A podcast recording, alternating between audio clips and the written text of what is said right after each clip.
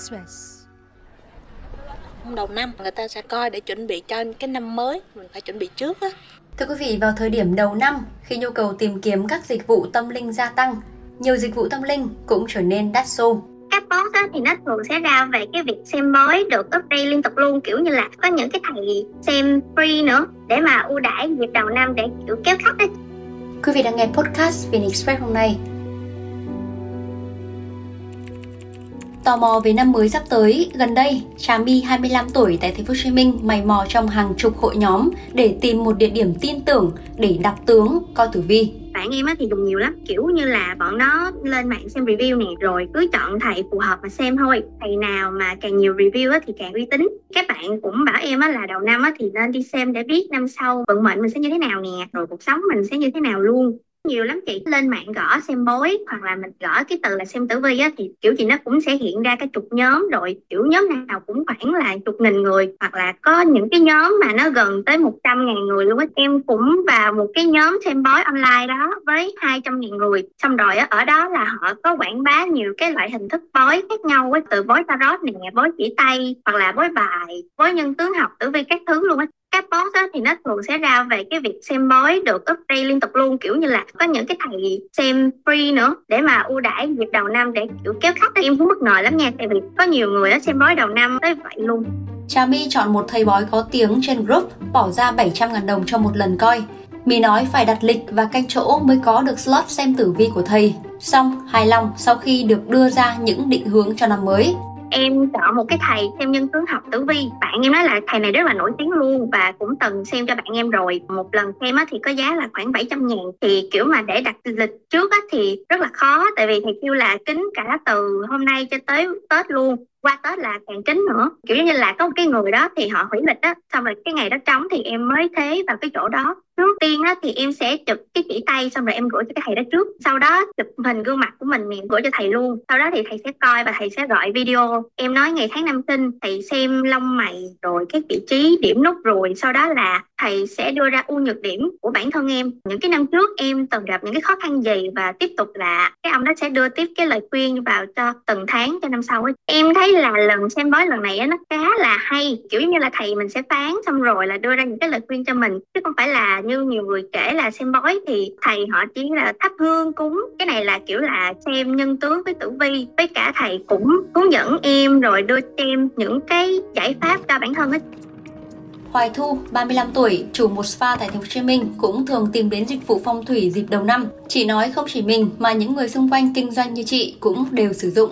đông em đông người ta sẽ coi nhiều lắm. Trong đầu năm thì người ta sẽ đi coi để chuẩn bị cho cái năm mới, mình phải chuẩn bị trước á, để mình coi có những cái gì mà nó bị à, vướng mắt hay là những cái gì mà nó sẽ đến trong năm sau của những cái tháng nào đó. Thì nếu mà không tốt thì mình mình sẽ đón đầu nó và mình sẽ có cái cách hóa giải nó nó sẽ tốt hơn cho mình. Chị thấy đa số là những người họ làm à, kinh doanh nè, rồi à, dạng như những người tầm trung niên á, thì người ta lại thích theo cái bộ môn này coi nhiều. 10 người mà chị tiếp xúc á, chắc cũng khoảng năm sáu người là người ta đã biết đến phong thủy và tử vi rồi. Chị Thu chấp nhận bỏ từ 3 đến 5 triệu đồng để mời thầy về xem xét, chỉ cách sắp xếp đồ đạc tại cơ sở kinh doanh mời thầy đến trụ sở mình làm việc á, nó sẽ giá cao hơn. Ví dụ như họ sẽ tính theo một tầng, hai tầng, ba tầng. Tại vì xem nhiều tầng thì nó sẽ là nhiều chi phí. Ví như chị chỉ kết hợp giữa phong thủy của bản thân chị, rồi chị kết hợp với lại là phong thủy của cái cơ sở làm việc của chị, thì cái năm đó, cái phong thủy năm đó nó cần phải thay đổi cái gì đó thì chị thay đổi theo. Ví dụ như quầy lễ tân là bên chị xoay đó, xoay theo hàng năm và theo cái hướng nào, năm nào tốt bên chị xoay. Và ví dụ như là ví dụ như trần hay tường đồ các kiểu nó đều phải có số cung tài lộc vô thì mới được. Cửa mở phải có cung tài lộc thì mới mở được. Cái cửa mình bước ra vào là cái luồng khí tài lộc của mình vào thần tài mình vào. Và ví dụ như là có những năm mình rơi vào những cái hạn như tam tai thái tuế đồ các kiểu á, nhưng mà mình đi coi để mình biết đường mình né tránh và mình đón đầu nó thì nó sẽ tốt hơn cho mình. Còn ví dụ những cái năm mà bình thường thầy nói mình tốt thì cái đó cũng là niềm hy vọng cho mình, tầm khoảng 3 tới 5 triệu thôi, không nhiều.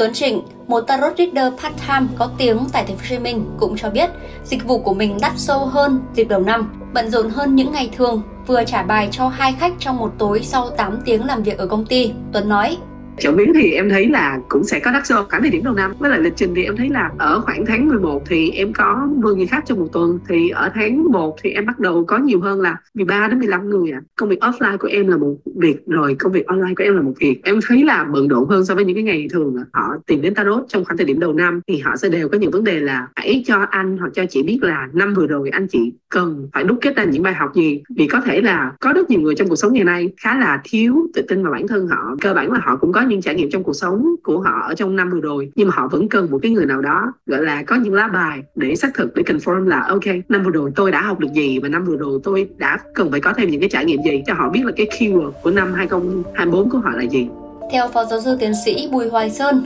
Ủy viên Thường trực Ủy ban Văn hóa Giáo dục của Quốc hội, việc tìm đến dịch vụ tâm linh đầu năm của người Việt là một hoạt động văn hóa lâu đời, trở thành thói quen của người Việt dịp đầu năm. Xem bói hay các cái hoạt động có liên quan đến thì nó là một cái truyền thống văn hóa người Việt và nó phù hợp với một cái tâm lý của con người vào thời điểm đầu năm, cái dịp mà con người rất là mong muốn, tức là tò mò muốn biết là một cái năm mới của mình nó sẽ như thế nào, cũng như là cầu mong những cái điều may mắn tốt đẹp với mình. Chính vì một cái tâm lý như thế cùng với các cái hoạt động đi đến với lại các cái thiết chế tâm linh như đình đền chùa, mọi người cùng cầu mong những cái điều tốt đẹp ấy thì các cái hoạt động xem xem bói đầu năm ấy cũng nở rộ. Và không phải đến ngày hôm nay thì cái hoạt động đó mới có, mà đã có từ rất xa xưa rồi. Chúng ta vẫn còn thấy cái biểu hiện cụ thể của cái hoạt động này ở trong rất nhiều các đình hay là các cái đền ấy, đặc biệt là các đình, các đền ở ngoài bắc này chẳng hạn, là có cái việc là sóc, xin thẻ, xin xăm đầu năm. Và chúng ta cũng thấy là trong rất nhiều những các cái tuồng trèo hay là các cái tác phẩm văn nghệ dân gian ấy, đều thấy